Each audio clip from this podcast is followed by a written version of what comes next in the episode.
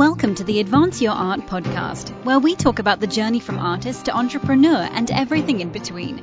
You've worked hard to hone your craft. Now take it to the next level with tips, techniques, strategies, and routines used by successful artists to grow their businesses and careers. Now, let's get started and have some fun with your host, Yuri Cataldo.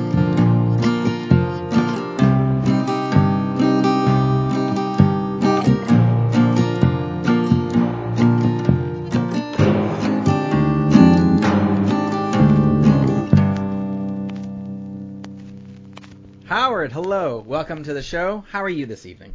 I'm great. Thanks for having me. Oh, thank you so much for joining me. It's my absolute pleasure. So, for my listeners who are not familiar with you and your work, how do you describe yourself and what you do? I'm considered the world's fastest reader. I was in the Guinness Book of World Records. I'm the only person ever in there. It's been over 20 years. And uh, I teach other people how to do it, how to learn and use information faster and better so they could be successful in their information rich world. Mm-hmm.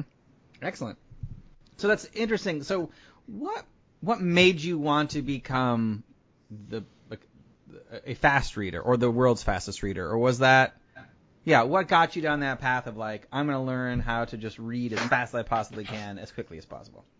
Well, it started in Brooklyn. I grew up in the projects, which was not a great place, lots of gangs. Mm-hmm. And I found the safest place in my neighborhood was the library.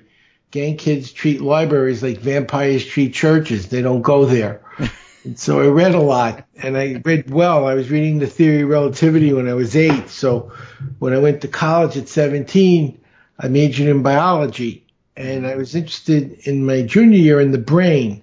So I went to the dean and said, I want to do two majors, bio and psych. There's a field in bio called psychobiology. And back then you had to do two majors, but I only had one year left. He said, you only have one year left. And frankly, you have to take six science courses at the same time and two four hour labs and you're not smart enough. I also had three part time jobs. So I was working 18 hours a week and I had to take 18 credits of science with two four hour labs. And to put that in a perspective, lab reports were done on slide rules then. So it took 16 hours to do the calculating. Mm-hmm. So one lab took 40 hours. It was four hours in the lab and 16 hours. Well, it was, it was 20 hours, four hours in the lab and 16 hours of, of calculating. And then you do two of them. So that was the 40 hours. So he said, there's no way you could do it. And that's when I realized they never taught me how to learn, not in school or work. So I started learning how to learn. I got up to 80 pages a minute, did the four year program in one year, even though he said I couldn't do it. And then I took the graduate record exam in bio and in three nights I reviewed 48 books like biochemistry, cell physiology, plant systematics, genetics. I got four questions, actually three questions wrong. And I was in the 99th percentile in the world. Then it was like, well, is it me or did I find a way to learn? That's a big difference. If it's me, it's just a freak show. If it's if it's the system, then it's something people can actually use. Yeah. So I got a group of kids that were 11 to 15, taught them the system. We gave them a 30 chapter book in lifelong developmental psychology, which is a sophomore course. Remember, they were 11 to 15.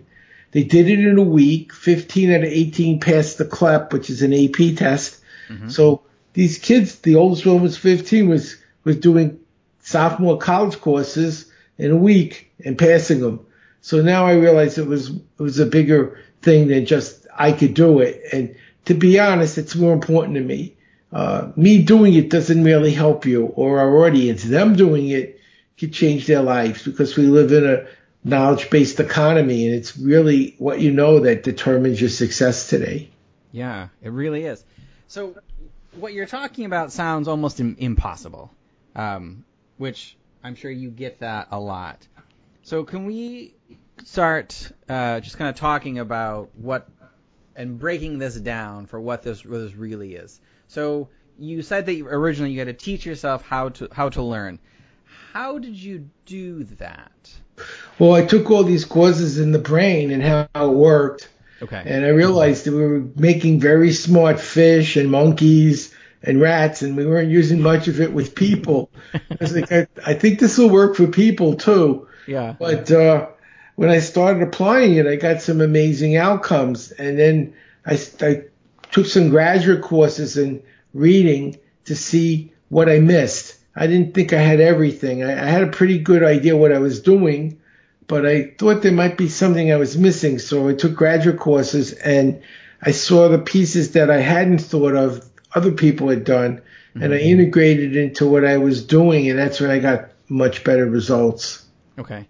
And so when you came up with this, let's say this idea for everything, how did you first start teaching it outside of, of college to, to, to people? Were you were you doing I guess calling again, calling together groups of people to teach this for? Do you create a, a system, or how did that initially sure. work? I was at the Learning Annex. It was the largest adult learning group in the country. It was in Manhattan, and I lived in Brooklyn at the time.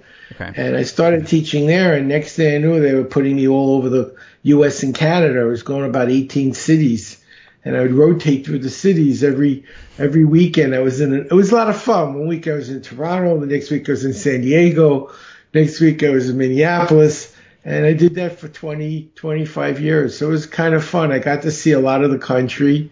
Someone else paid for it. I made money yeah. doing it. So I had I had a lot of fun. And I also enjoyed the contact.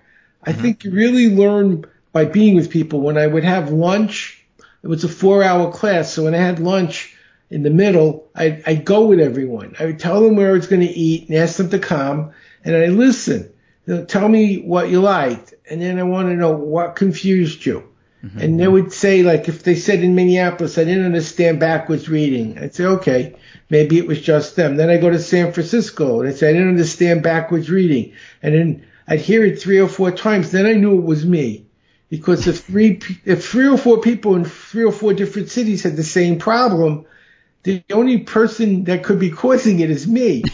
and so I made changes over yeah. time, listening to people and getting their feedback. And over the 30, 35 years I'm doing it, I don't have many people who can't do it anymore because I heard all the problems. Mm-hmm. I addressed them and then I go back and listen again. And if suddenly they weren't asking about that anymore, I, I knew I fixed it.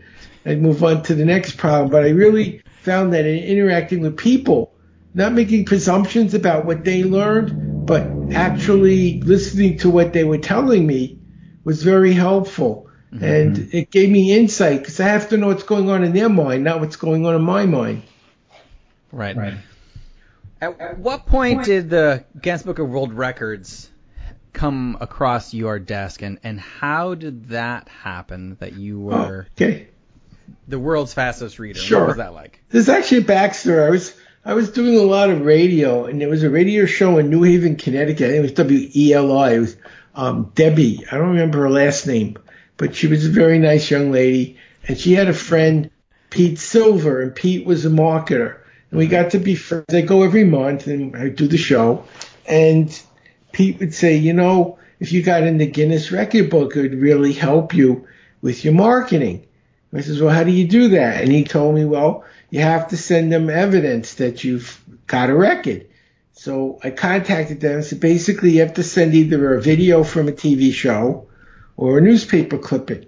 And they weren't too anxious to do reading because they weren't sure how they could measure it. Mm-hmm. So what I sent them was five different videos from five different cities with news news reporters who tested me and five different newspaper clippings from five other cities. So I had 10 different cities, 10 reporters. They said the average record only had one article or one video. They said you had 10. so they said it was very unlikely that 10 different reporters in 10 different cities were all your friend or yeah. your cousin or somebody who, you know, they were concerned one person, it might be your nephew or your, your friend or somebody that was trying to make you look good, but 10 newspaper people in 10 different cities, not likely. So they said mm-hmm. I actually had more evidence than most of the records. Most people don't realize they don't have the, the, the, the bandwidth to go and check every record. So they kind of rely on the local media to give them the evidence. And because I had 10 different ones, that was what convinced them it was valid. Okay. Excellent. And that's, you're still in the Guinness Book of World Records, is that correct? They don't print it anymore. It was only done in 1990, but they've never okay. put another person instead of me either. So I would say yes, in, in a sense that no one's ever broken the record that's been in the book. So it was in 1990, and in all that time, no one else has ever been able to establish a better record. There's a difference between reading fast and knowing what you're reading. Mm-hmm. Uh, I was with Dick Cavett, who was a very famous talk show host many years ago, sort of like Johnny Carson. And Dick and I got to be friends after the interview. We sat and talked, and he said he interviewed Woody Allen. And Woody told him he took Evelyn Woods and he read War and Peace in five minutes, which is quite quick because it's about 1,100 pages. Yeah. Just, that's amazing. What do you remember? And Woody said it's about the Russian Revolution. That's all I remember. And that was what speed reading really was. It was like, it was about biology. It was about chemistry. It was a news article. But yeah. as far as like, what did you learn? You really didn't learn anything. So I changed it. I, instead of just reading, because reading isn't learning, even slow reading doesn't work for most people. Otherwise, everyone would get an A. Uh, I use reading to find what I don't know. I use study skills to analyze what I didn't understand. I use memory skills to remember what I now know is important and emotional intelligence skills. So when I'm using it, I'm not in a nervous state like someone taking a test and forgetting their name. Mm-hmm. So it's more like a Swiss Army knife where reading's the big blade than just simply reading fast. I, I kind of see it as a complete learning system. And the guy who owned Evelyn Woods in its heyday was Tommy Thompson, Maurice Thompson Jr. And he paid me to train his son to speed read. And he gave me a testimonial saying you've gone past speed reading to speed learning, which is really what I was interested in, bringing it into the 21st century. Of course, he wrote that in the 20th century, so it was a little more impactful than now. But, you know, if you wrote that in 1990, it was a little more meaningful than in 2020, right? sure. oh, good. So let's talk a little about your your system then. So let's start with retaining information. So what are some basic ways that people can, can all of us can learn that allow us to retain more information and and quicker? When we actually do it, instead of just talking about it, I can demonstrate it and people can learn it. Sure, that'd be great. I'm going to give you 10 things to remember. I won't show you how. That's our control group. Remember, I'm a scientist. then I'll show okay. you how. And okay. everyone listening, can do this with you. Here's a little side tip. Okay. You only remember 10% of what you read. That's not a lot. But you remember 90% of what you say and do. So I'm going to have you say and do hmm. because this isn't just an exercise. This is a tool and you'll okay. be using it after we learn it. Okay. Is that, is that a deal? Yeah, that's a, that is a deal. I'm up for whatever this challenge is, hopefully. you'll be you'll be fine. Now you might make a few mistakes, but that's because your brain's learning. Okay. And that's how the brain learns. But uh, by the time we're done, it'll make total sense. Okay. I'm going to give you 10 things now, and I don't expect you to succeed this time. If you do, that would be the first time anyone's done it. Okay? All you right, want to remember pole, okay. shoes, tricycle, car, glove, gun, dice, skate, cat, and bowling pins was I safe to say you won't be able to do all 10 right now? uh, definitely not. I remember there's a, there's a pole, pole shoes, gun, glove, bowling pin. That's actually above average. Oh yeah. It's still it's still quite you did quite well. Oh. Notice the ones you always remember, the first and last one. Bowling yeah. pins was at the end, pole was at the beginning. That's right. normal, by the way. People okay. have studied memory, and the beginning and end of a list are always the easiest to remember. Okay. So that you actually demonstrated that, but yeah, probably the middle ones are the ones we're going to want to be able to figure out. So why don't we do that? Does that sound like something we could do? Yes, that sounds like a great idea because that'd be great to to be able to memorize all 10 of these. And our listeners, do this with us. It'll help you. It's actually a tool. Once we're done, I'll show you how to use it.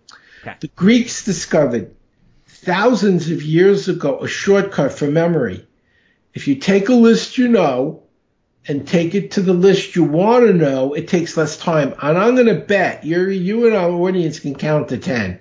I think I'm on safe ground here. yes, you're definitely on safe ground on that side. Okay, but that's a list.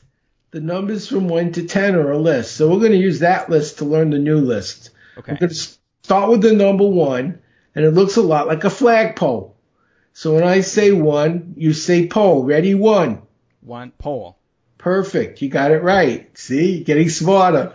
I like let's it. Do, let's do two. Two is shoes. How many shoes do you wear? Two. So what's two? Two is shoes. One. Pole. Perfect. Three is tricycle. How many wheels are on a tricycle? Three. Three wheels. What's, what's three? Tricycle. Two.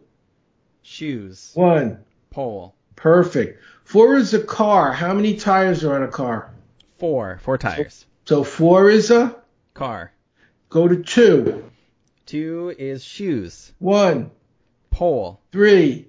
Tricycle. You're jumping all over the map on purpose because it's it's associating and it's a different type of memory. Five Yeah. is a glove. How many fingers in a glove? Five. So what's five? Five is a glove. Three. Three is tricycle. One. Pole. You're going back and forth. It doesn't matter. Six yeah. gun. They love them in Texas like a cowboy, a six shooter. Oh yeah. Six. Six is gun. Four. Four car. Two. Shoe. Perfect. Lucky seven in dice, right? Lucky Yeah. seven. Yes. Seven is dice. What's seven? Seven is dice. What was five? Glove. Three. Tricycle. One. Pole. We're almost done. Holy cow. Okay. Rhymes work. Say eight skate. Eight skate. What's eight? Skate. Six. What did they love in Texas? Gun. Four. Car. Two. Shoe. Perfect. Nine is how many lives a cat has. So nine is a cat. What's ah. nine? Cat. Seven was lucky in the game of, Dice. and five, Glove. three, Tricycle. one. Pole. Last one. Ten. How many bowling pins are in an alley? Oh, ten. So what's ten? Bowling pins. Perfect. Bowling pin? Bowling pins? That's right. Bowling pins. Perfect. Let's do the ten together. One, Okay. Pole. two, Shoe. three, Tricycle. four, Car. five, Glove. six. Texas. Gun. Seven's lucky in. Dice. Eight rhymes with. Skate. Nine is a. Cat. And ten. Bowling pin. You just got all ten Holy. effortlessly. Oh my god, that's awesome. Now here's how to use it. It's a tool. okay, yeah, how do I now that Nope. I have these memorized. Numbers are often confusing to remember. Yeah. Let's say you travel a lot. A lot of people I, I do podcasts with are speakers, so they go to hotels and you get confused after a while which room you're in because they all look the same. Yeah. So I'm in room 314. Three is a tricycle, one is a pole, four is a car. Mm-hmm. Picture this in your mind. A tricycle hits a pole on a car. Can you see that? Yes. Tricycle hits a pole on a car. Tricycle, what number? Three. Hits a pole One. on a car. Four. That's your room number. It's also the value of pi in geometry. So you could use it in science and math to learn constants, history to learn dates, and in business, you can learn due dates, percentages, room numbers, phone numbers, wherever the, and the zero is the 10 bowling pins. So wherever you have a number, you could put a picture and you string the pictures together and put action there. And when you play the movie back with the pictures, the numbers come back. Wow. How do you so how do you keep the the movies in order? So let let's say I'm trying to memorize multiple like lists of something.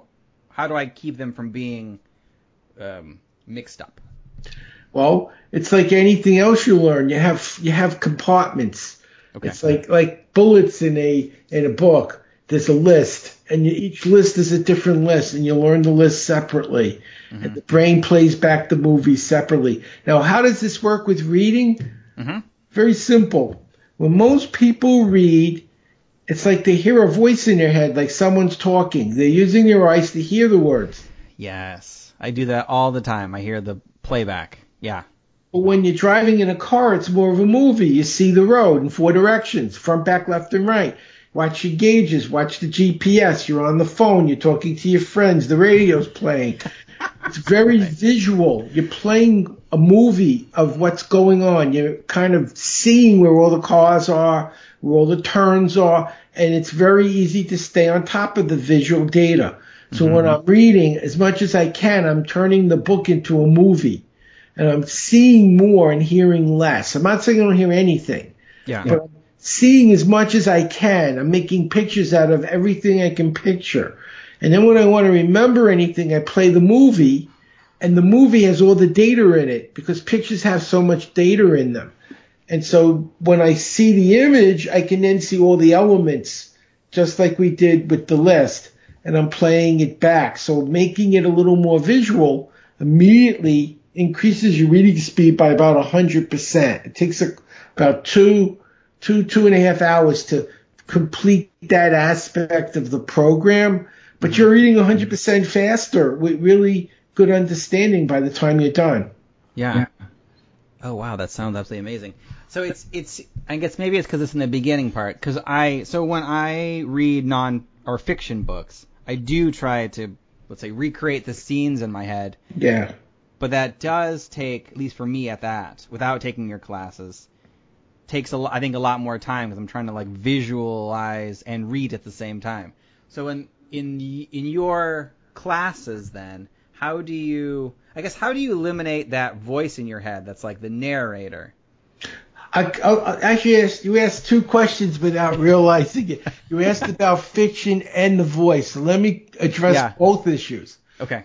With fiction, I speed up the boring parts. Have you ever read a book and said this is so boring I don't think I can finish? Yeah. It happens a lot. So what I do is I use the speed reading in the parts that are boring and not enjoyable. Okay. And I still know what's happening, but I don't feel anything, which is great because what I was feeling was irritated and annoyed. so that goes away because I'm going so fast. Yeah. So like pulling off a band-aid quickly rather than slowly ripping all the hairs off your arm one at a time. You know, it hurts a second and it goes away versus it hurts for five minutes. And then when it gets interesting, where there's more ambiance, right? I tell people you don't chug Dom Perignon, you don't skate past the Mona Lisa, and you don't read a sonnet in two and a half seconds and get the beauty of the words. And so there's a time for slowing down and getting the feeling, which is what non-fic, what fiction is for. But mm-hmm. because you've sped through so many boring sections, you've gotten done quicker and you've had more time to focus where the pleasure is. So that's, that's the first thing you asked is that, okay. and then I'll answer the second half, yeah. which was more about the voice. Yeah. And the way we get rid of the voice is also the same way we increase speed. So if you'd like, let me do both at the same time. How to read faster because as you go quicker, it gets more visual and the voice starts to fade away. Yeah. Okay. So how do you read faster? After we're done, I'd like everyone listening to pick a nonfiction book they understood completely. That is because the only thing that could confuse you, since you already understand it, is how fast you're reading. If you don't know what you're reading, that's how you know you're going too fast because you you should know what you're reading. You already understood it. So read for a minute with a timer at your normal speed. Don't do anything different. And at the end of the minute, you can have a timer on your phone. A lot of people have watches, phones. There's a lot of ways you can time things. Yeah. End of the minute, take a pencil, and mark off where you finish. So you go to the first chapter, read for a minute, see how far you get, put a pencil where you finish. So that's that's an assessment. Mm-hmm. Now the magic. Are you ready? I'm ready. Go to the second chapter. This time, take your hand and go one line at a time from left to right with your eyes following your hand as fast as your hand is moving. Keep your eyes following your hand and keep speeding up till you don't know what you're reading. Mm-hmm. That's when you know you went too fast because you should know what you're reading. It's something you understand. Slow down just enough so your comprehension comes back and at that top speed where you can understand for five minutes, move your eye continuously across one line at a time, following your hand. When you've done that, go to the first chapter where you initially tested your speed mm-hmm. and do it again for a minute, but with your hand. And this time, you're going to go 20 to 40% faster than you did the first time just because of using your hand. partly because it's going to cut down slightly on the voice. As we get quicker, this is the first step. Right. The voice becomes less pertinent. You hear things that matter, Mm-hmm. things that don't matter kind of disappear. Like when you look around the room, you don't see everything at the same time. There's sort of an area that's more focused and you can see other things around, but they aren't overwhelming you. Your eyes are focused on what matters. The same thing happens with the voice. You hear new words and things that are particularly important, but the less significant material kind of fades away. That's more distracting than helpful. And if you'd like, I can next show what to look for. yes, please do. People often say to me, one of the challenges in a book is there's too much to learn. Have you ever had that experience? Yes, yes, I have. And it's like, well, what do I want to find? Mm-hmm. What if I told you, Yuri, all you have to find is five things? Would that help? Yes, that would help immensely. Would it help more if I told you what they are? Yes, that would that would help even more. then I will. That's, by the way, what I'm doing now is important. When people are laughing and having fun, they learn. Mm-hmm. Your brain likes to remember things that made it feel good. When you're in class, many times the students, it's like, when is the bell going to ring? Someone kill me. You're not learning. Your brain is like, this is hurting. This person is hurting me. I want to get out of this room. If they're making you laugh, you can't wait to get back to that instructor again. So I make a point when I teach to make it fun. So people are enjoying themselves and their brain is remembering because it's fun, not because it's painful. so let me give you those five things. That's just a little sidebar. I want, that's called a meta program. When I'm doing things, there's a, there's an invisible thing going behind the scenes. There's a psychological motive that's related to how the brain takes in the data that's mm-hmm. being employed that I'm making you conscious of, but I don't talk about when I do it. But today I am. So the five things. The first thing you want to look for are the words. 80% of learning a topic is the verbs, the verbs, the nouns. It's learning the words. How do you know which words to learn? If the writer's doing their job, they make them look differently. They bold, they italic, they underline, they're in color, they're in a glossary. They don't look the same. It's like, look at this, it's different. Yeah. Learn those words. And if you know them, you don't have to learn them. The ones you don't know. Okay. Two, names. Who's in your book? What did they do? Who's in the book? What did they do? Third, any number, date, statistical formula. What does it significate? How do you use it? That's very big in business. Numbers are very important. Mm-hmm. The fourth thing is in most nonfiction books, there are sections, headings and subheadings that are like file folders that have themes. What are the five main ideas in every section and subsection? The big takeaways. Yeah. The last thing is questions and answers. And here's a little something that'll help. If you have a book, like a textbook, that has questions at the end, read them first. You don't want to get to the end of 50 pages and find out you don't know any answers because you didn't know it was important. Mm-hmm. If you know before you start to read, these are the 10 things I need to know, when they show up, you'll know you need to know them. You'll pay more attention. So you don't have to read it twice, which is what's happening. So think of this, Yuri. You know every word and what it means, every person and what they did, every number, date, statistic, and formula and how it's used, the five takeaways in every section, and the answers to every question. What else do you think you need to know? That's That's it. You got it.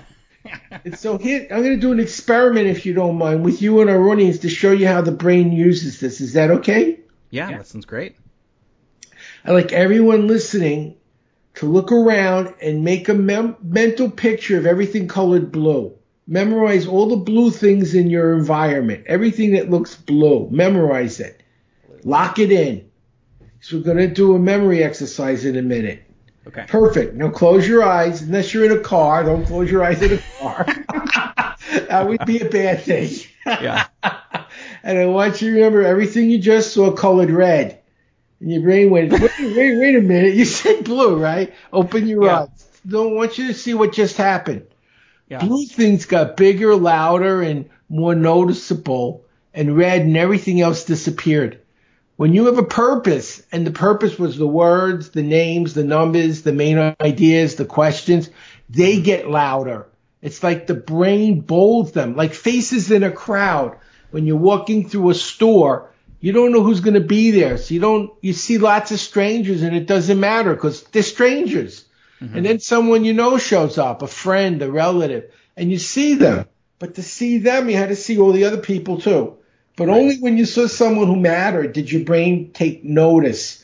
Well, when you're telling your brain these things matter, just like the faces that matter, the brain takes notice, even at high speed, and the information pops into your consciousness with greater awareness than it would if you were just looking at pages at random, which is how most people read. So now you can see if you have a purpose and you know what the purpose is and you're using your hand, you could read much faster with excellent comprehension and then remember it.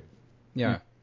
So yeah, so let's talk about the memory part of it then. So Well, how do did at the you? beginning? We did at the beginning. We we did the list. Right, we, that's right. We, we did the list thing. We're all right. Okay, so we're. That's okay. I remember. you remember? Right. So I'm going through my list of questions and I'm like, oh yeah, we already talked about the memory. That's stuff. okay. That's okay. Yeah, that's what. great. That's what. That's fine. We could Yeah. talk about emotional intelligence because I think that's a big part of Yes. what I'm doing. That's really different. Uh, The example I often use is I'm teaching you to drive, Okay. and I know you're ready to pass your road test. You're doing fine. I say, Yuri, go take your test. You come back, Howard, I failed. Why did you fail? It was a test. I got nervous. How many of our listeners can relate to? I studied, I knew it, I was ready, and I got into the test room and I just couldn't remember anything. I got so upset. It was a test. I couldn't think straight. I was mm-hmm. nervous. That's an emotional intelligence issue. I recently trained the special forces in the U.S. Army, and with them, when you have a bad day, you work late, or you have to change your vacation. They have a bad day, they get shot or killed. It's a much worse outcome. So I was talking to them about the emotional intelligence, and I said, you know, there's one question you could ask when things go wrong. It's the single most important question. It could keep you alive, and it could help you in business too. Would you like to know what it is? Yes, I would. What's the next best thing I can do now? Not why is this happening to me? That isn't going to fix it. you know, it's happening. What you really Yeah. you're asking is how do I get out of this? How do I move from where I am to where I need to go? Your brain is a computer. The questions you ask determine the answers you get. So if you ask why this is happening to me, you'll find out. You say, why am I a loser? You'll find out why you're a loser. You Say, how could I be a winner? You could find that out too. Many people, when they're learning, especially when they're forced to learn something, they don't want to. See if you can relate to this. Their brain's going through, this is boring. Why do I have to learn this? I hate this. I'd much rather be doing, going out tonight with my friends than have to learn this garbage. Can you relate to that? And what are you really telling your brain? Don't learn this.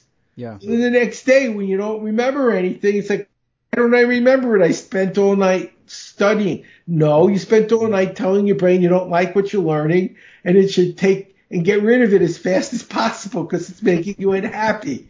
So Right. what you do matters. And if you'd like, I could show you a, syst- a way to change a state if that would help. Yes, I think being in like a peak state to would be perfect for right now. Thank you. So I'm going to show you how to wake up. And now listeners can do this too. If you're listening, stand up. You have a microphone, so probably it wouldn't be a good idea. But for everyone else, stand up for this one drill. And I'm going to show you to wake up. So when you're taking classes after work, you're kind of tired from working all day, you can wake up.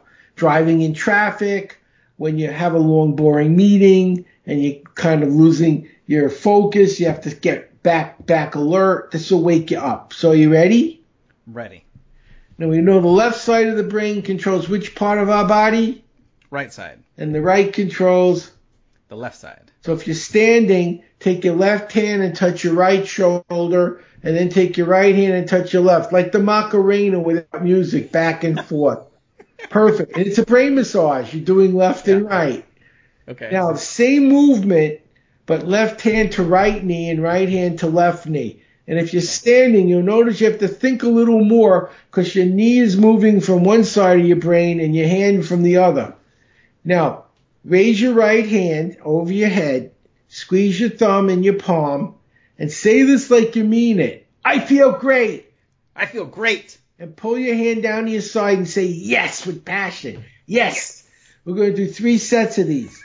When we're done, I'm going to show you to use this to wake up. Are you ready? Okay. I'm ready. Starting with the shoulder taps, go at my speed, left to right, right to left. Ready? Okay. Yes. One, two, three, four, five, six, seven, eight. Knee taps. One, two, three, four, five, six, seven, eight. How do you feel? I feel great. Yes. Second set, a little faster, starting with the shoulder taps. Ready? One, two, three, four, five, six, seven, eight. Knees. One, two, three, four, five, six, seven, eight. How do you feel? I feel Okay, great. Yes. Yes. This time as fast as you can possibly go. Okay. Starting with the shoulder taps. Ready? One, two, three, four, five, six, seven, eight. Knees. One, two, three, four, five, six, seven, eight. How do you feel? I feel great. Yes. Yes. Sit down. Feel great. Give yourselves a hand and smile. Now, do you know what happens when you do this three times? Nothing. Yeah, you probably would like something. So I do. think I should show you that. I'm like I feel a little bit sweaty, but yeah, That's, other than that's that. good. That's what you should feel, actually. Okay. um, if you remember Pavlov, he rang a bell, he fed a dog, he rang a bell. Eventually the dog drooled. You don't want to drool. You do want more energy. Yeah. We know now is that habits take 90 days, not 30 days to form.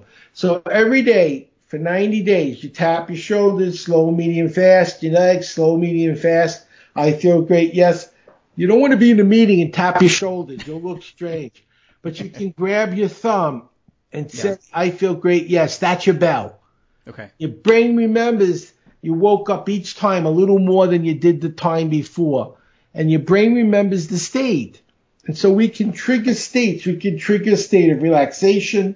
We can trigger a state of focus. Even brilliance can be learned and triggered.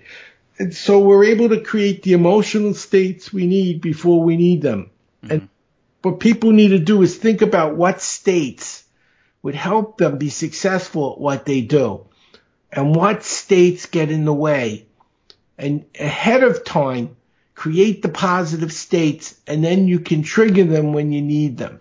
So when you go into that test, as soon as you start feeling nervous, you go into a relaxation. If you find yourself getting tired, you get into excitation, you wake up. Mm-hmm. And by being able to create the states we need on demand, we're suddenly in the perfect state to succeed. Mm-hmm. Many people tell us things we need to do, but they don't tell us how to get in the right state to do it. And so even though we're, we're, we're given good information, it doesn't work because our state of mind isn't matching the activity that we need to perform.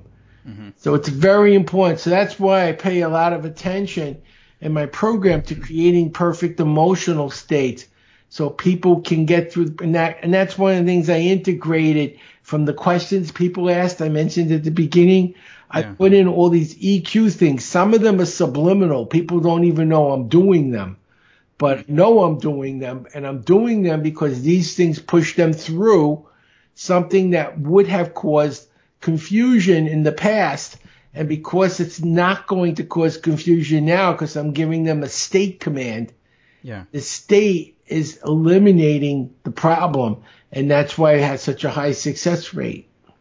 Awesome. So, Howard, this has been an absolute delight to chat with you today, and I've learned so much just in our brief conversation.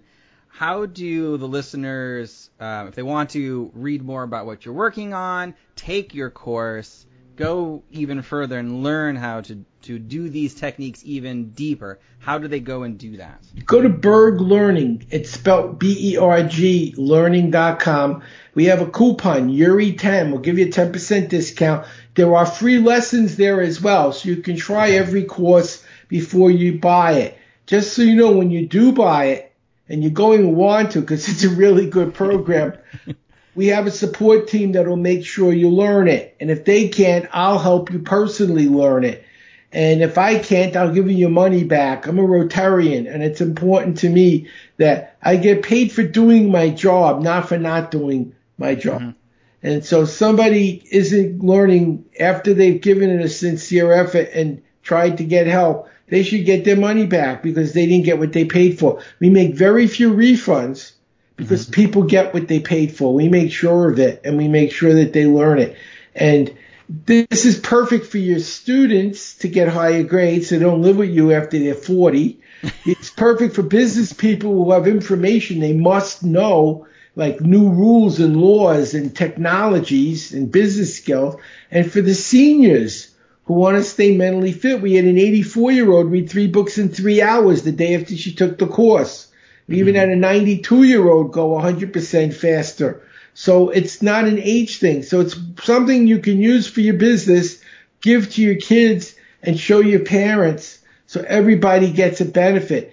Reading is reading. The difference is the kids read a science book and you're reading a spreadsheet and the seniors are reading a novel, but everyone's doing the same activity for a different reason but they're getting the outcome they needed. So it's berglearning.com, Yuri10, and I want to thank you so much for having me. You know, one of the things I look at, I'm a grandparent. If you read the papers, and no one's told me there's too many smart people making too many good decisions. That's the biggest problem we have right now. I'm not pointing any fingers, but I am saying that to find solutions, it's going to take people reaching their skill set at the peak. I can't fix everything. But if everyone learns faster and understands better, we each do what we do better, we can start solving a lot of these problems because everyone's connected. And that's why I go to a lot of these third world countries because I told the Green Berets, people who have money, have families, have homes, have careers, don't blow themselves up. My mm-hmm. job is to keep them from needing to do anything stupid so you don't have to shoot anybody.